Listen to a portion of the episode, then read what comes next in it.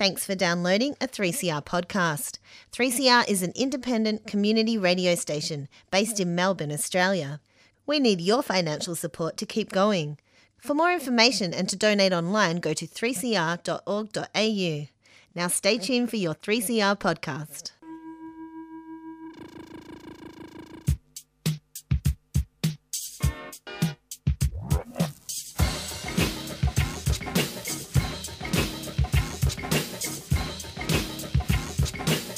歪んだ意識と節くれだった。あどうですか。あどうですかえー、そらいいですね。溢れる魚とネオンの産業大人の女と子供の男透明な音と汚れた音。符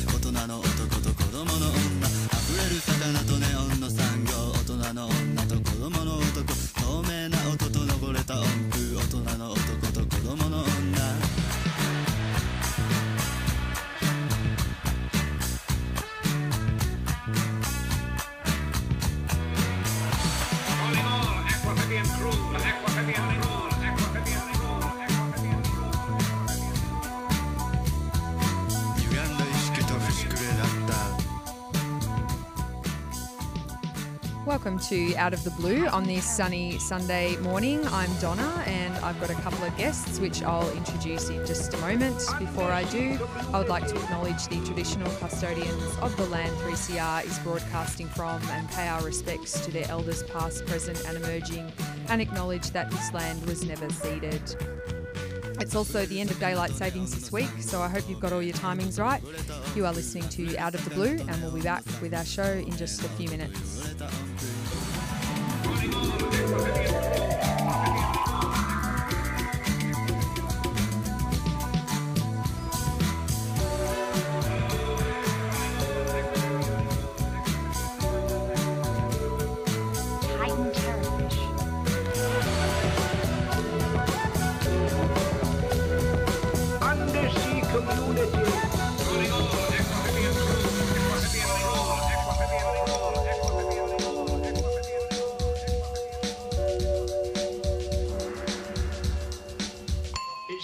Anemone cocktail followed by oyster liqueurs.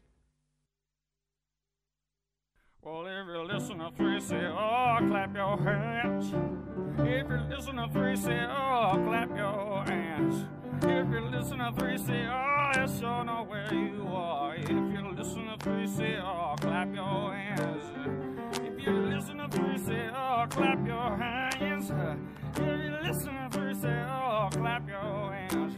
Well, check out the happening vibe. They're gonna ring up and subscribe. If you listen to 3CR, flap your ears. What? Who the hell's that? Flap your ears. What are you talking about? I ain't no elephant. Get out of here. This is handmade radio.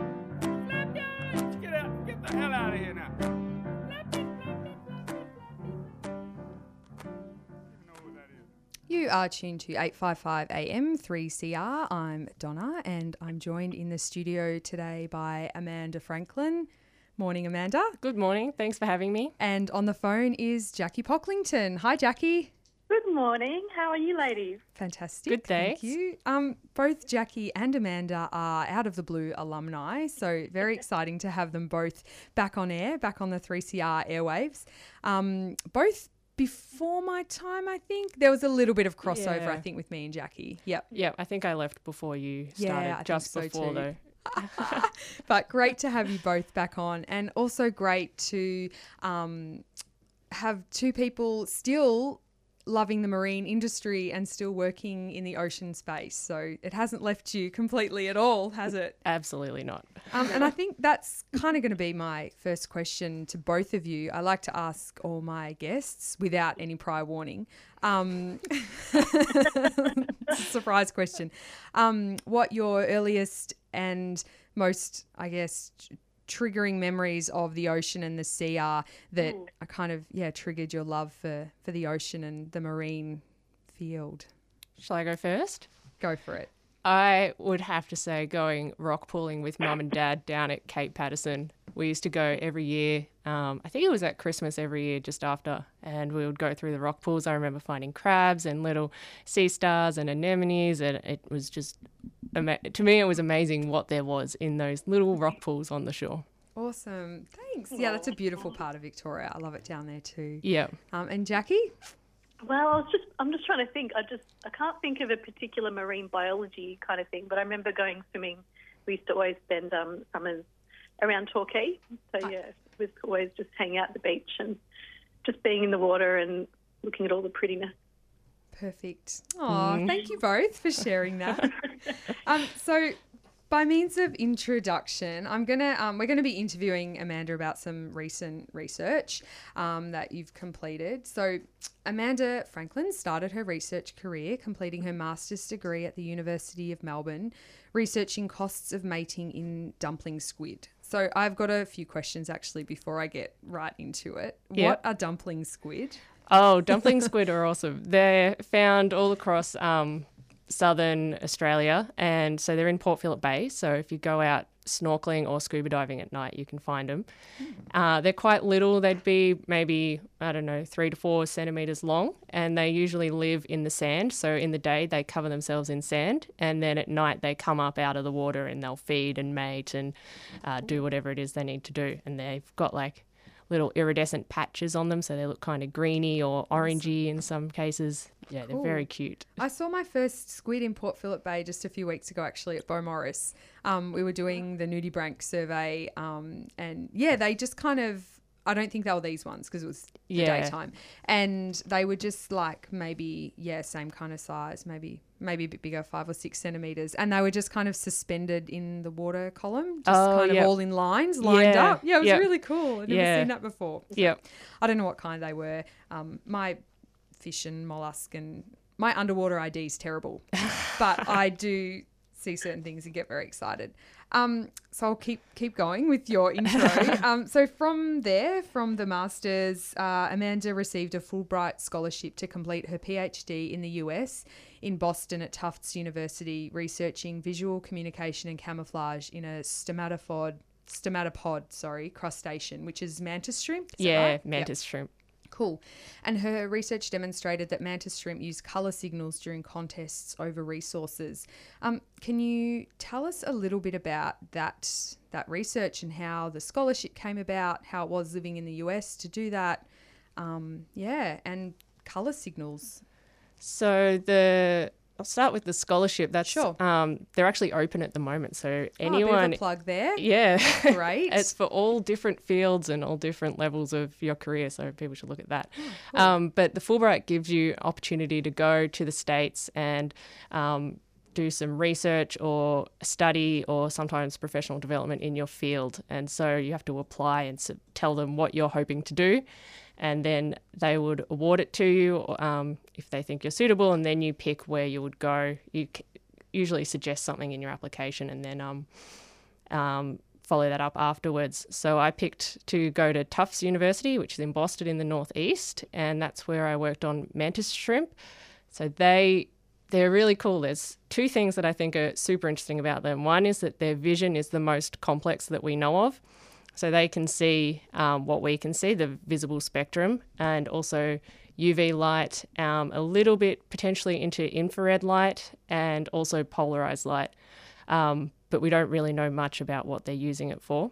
And the other super interesting thing is they have this movement. It's like a punch or a strike, and it's super fast and super powerful. So they could break aquarium glass with that, even though these shrimp could be maybe, you know, four to 20 centimeters long. So they're not huge, That's crazy. but it's so powerful. And Wow. so, I yeah. did. I was googling this particular shrimp yesterday. Yep. Doing my show preparation, and I put a little Facebook um, a post about them on our Facebook page from Nat Geo, National Geographic. Oh, and yep. it's one of those really funny, like American sensationalized, Yep. like the talking over the video, and it like pretty serious kick. Yeah. Yeah, yeah. Um, it's like I think they said it was like the most powerful kick in the animal world or something like that, or based on you know like size to power ratio or something like that. Yep. Yeah, amazing. Yeah, it's Um, definitely worth Googling them.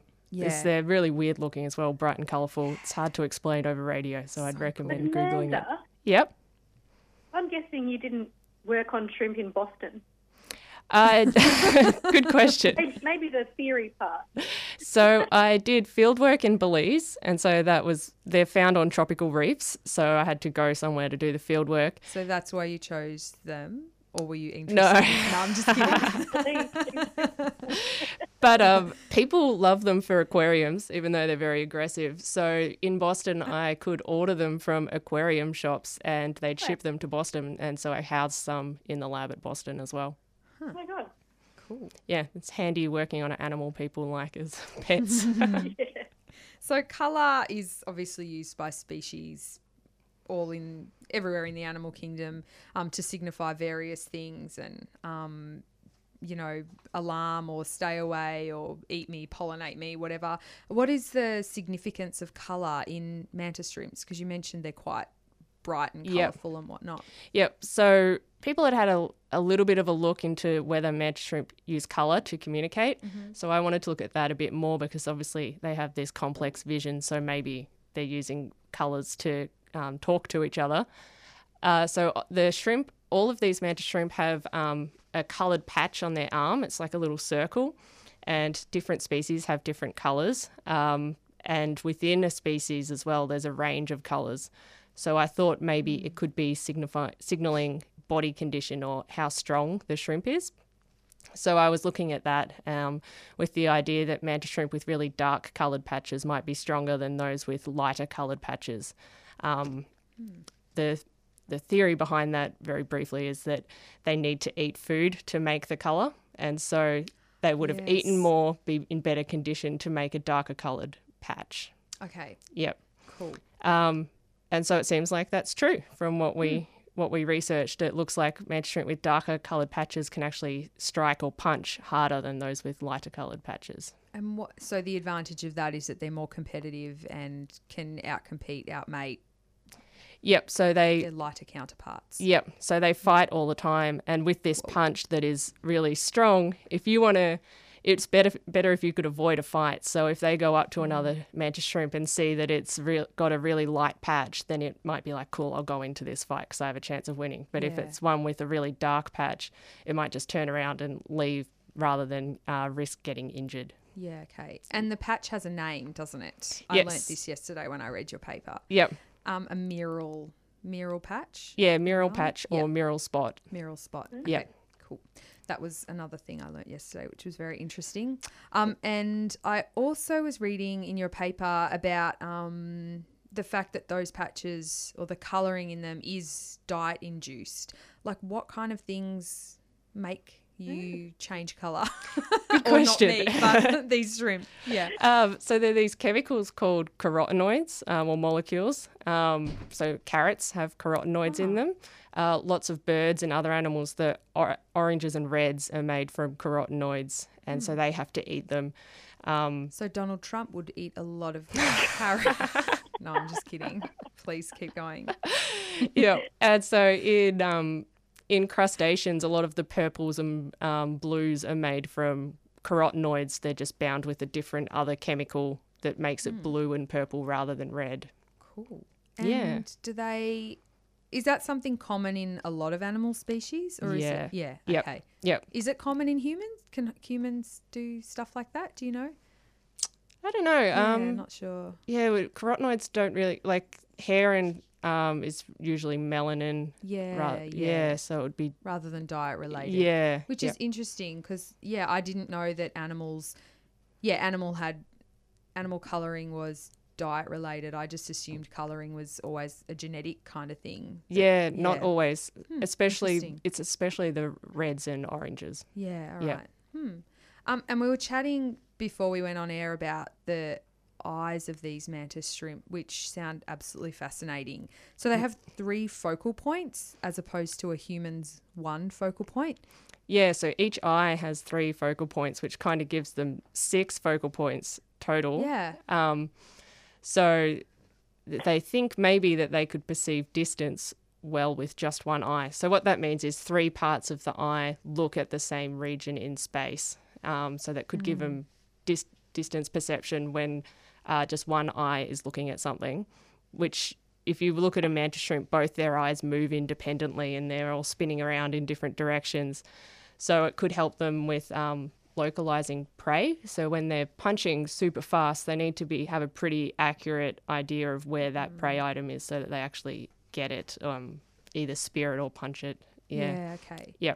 Did you get punched at all when you were um, studying them? like, I what did, does it actually. feel like to a human Ooh. as opposed to So- a glass. I'm positive they didn't punch me as hard as they could because Mm-hmm. I've recorded how hard they can punch and it wouldn't have been that hard. Oh, wow. But um, it felt like a rubber band flicking your finger. oh, that's pretty decent. yeah. That hurts. yeah. Yeah. Yeah. But I think they can punch much harder than that. so I think it was lucky. Yeah. Yeah. Yeah. What do you do that aggravates them to punch?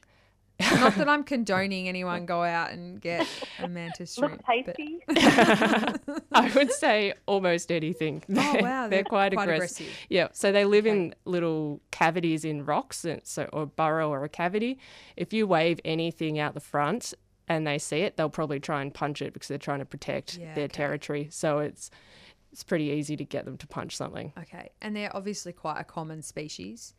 Yeah, Yeah, this species I worked on is um, all through the barrier reef in Belize, and then here in Australia, they're in barrier reefs or reefs all around the world. But in Australia, there's a Mm. lot of species in the Great Barrier Reef as well. Yeah. Okay. Wow. Awesome. Um, and so, what next for this research? Do you um, like you've published a few papers, um, which I think I can share with our listeners, or Yeah. put links up on Yeah. our yeah, I can put links Yep. to um, Amanda's papers up on the Out of the Blue Facebook page, so people can have a read of those if they like. Um, but yeah, so what what happens next? How, where's that led? I guess. Yes. that research. So there's still a bit more to publish that I'm looking at, um, trying to see whether they are camouflaged from fish, and also a really rough idea of using math mathematical models to see what a mantis shrimp would see, but that's very rough because it's hard to work out. Uh, we don't know how they're processing visual information, so it's got to be a very rough um, idea.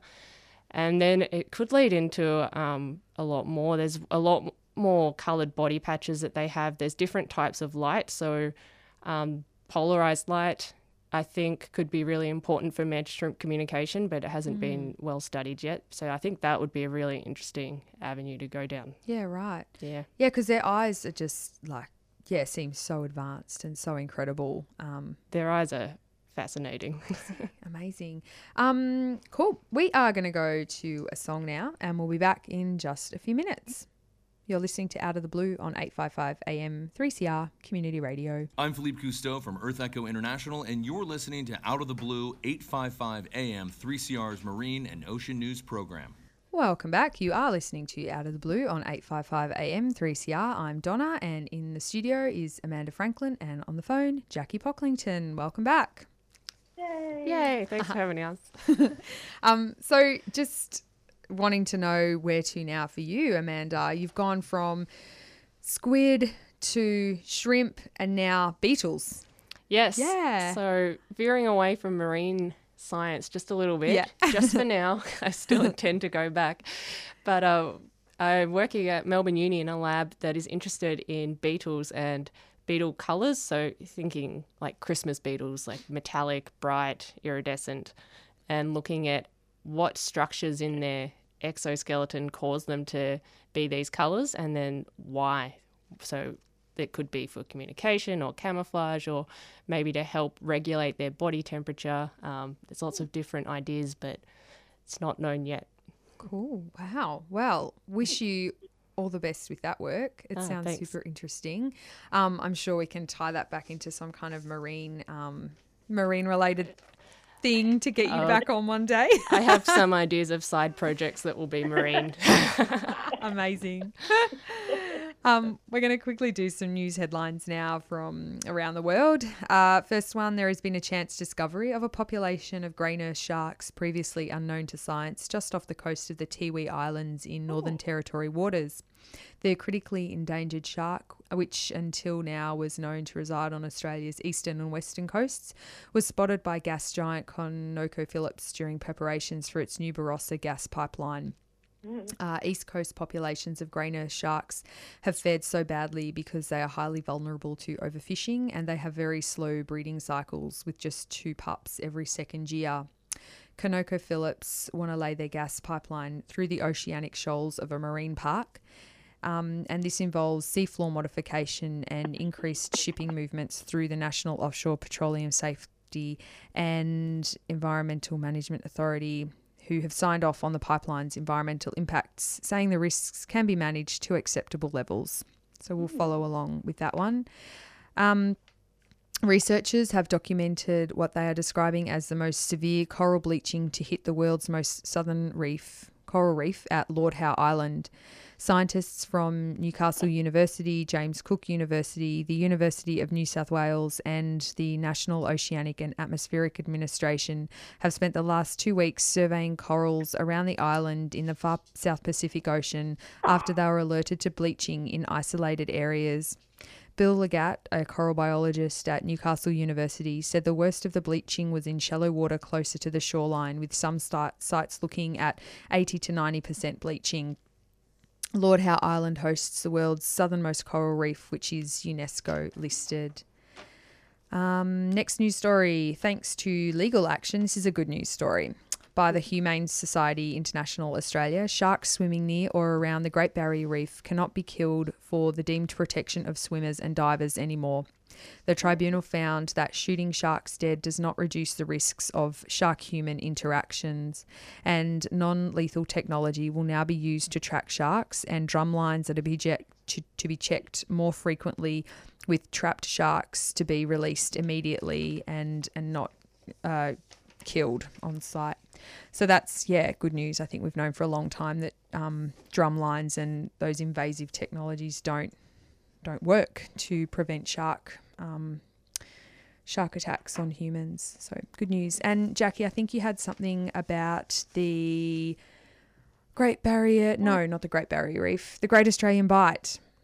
Well, I do, and I found another one was when I was looking up stuff for that. There was another paddle out for the bight. So there's a big campaign to um, try and stop um, oil drilling going on in the um, Great Australian Bight. The um, the modelling for what would happen if there was an oil spill is pretty horrendous. There's lots of um, those going around online if you want to have a bit of a bit of a look. But there's been lots of um, lots of the surfing community have gotten involved and they're doing paddle out protests. So to show their support for not having oil in the Great Australian Bight, which is a you know super important area. It's part of the, it's got the Great Great Australian Southern Reef all around it. It's um, you know super important area for whales. Um, so yeah, not a good spot for oil. No way. And I think Sea Shepherd did a, great uh, documentary Yeah. about that recently too, which um, you can check out on their website. Um, they had a happy whale story that I came across. oh, let's hear it. They Oh, that disin- sounds good. They disentangled a humpback in South Australia during the week on Wednesday. They had a successful disentanglement. Poor thing got stuck in a cray pot rope, and they managed to. The team all got along. There was heaps of volunteers, people from, you know, the local government agency and everything. And successful mission. Humpback is free. Perfect. Aw. That So happy. oh, a really happy, good news story to end on. Um, we've got one event coming up a 2.5k mystery swim on Saturday, the 27th of April. So, the open water season, I'm an open water swimmer. So, just thought I'd throw this in there for people. Um, the open water swim season is almost over. So, what now? A mystery swim. So there's a bus that will take you to a secret location and back again, and the swim will there'll be lunch, um, strictly limited numbers, um, and it goes from 9 a.m. till 3 p.m. with some surprises along the way. So if you are interested in a 2.5k mystery swim somewhere in the bay, head to ripswim.com.au. Um, and that is just about all we have time for today on Out of the Blue. I would like to thank my guests, Jackie Pocklington and Amanda Franklin, for joining me today. Thank you very much. Thank you. That was You, fun. Cool. And you've been listening to Out of the Blue on 855 AM 3CR Community Radio. Um, and up next is Sally with Out of the Pan. Have a good Sunday, everyone.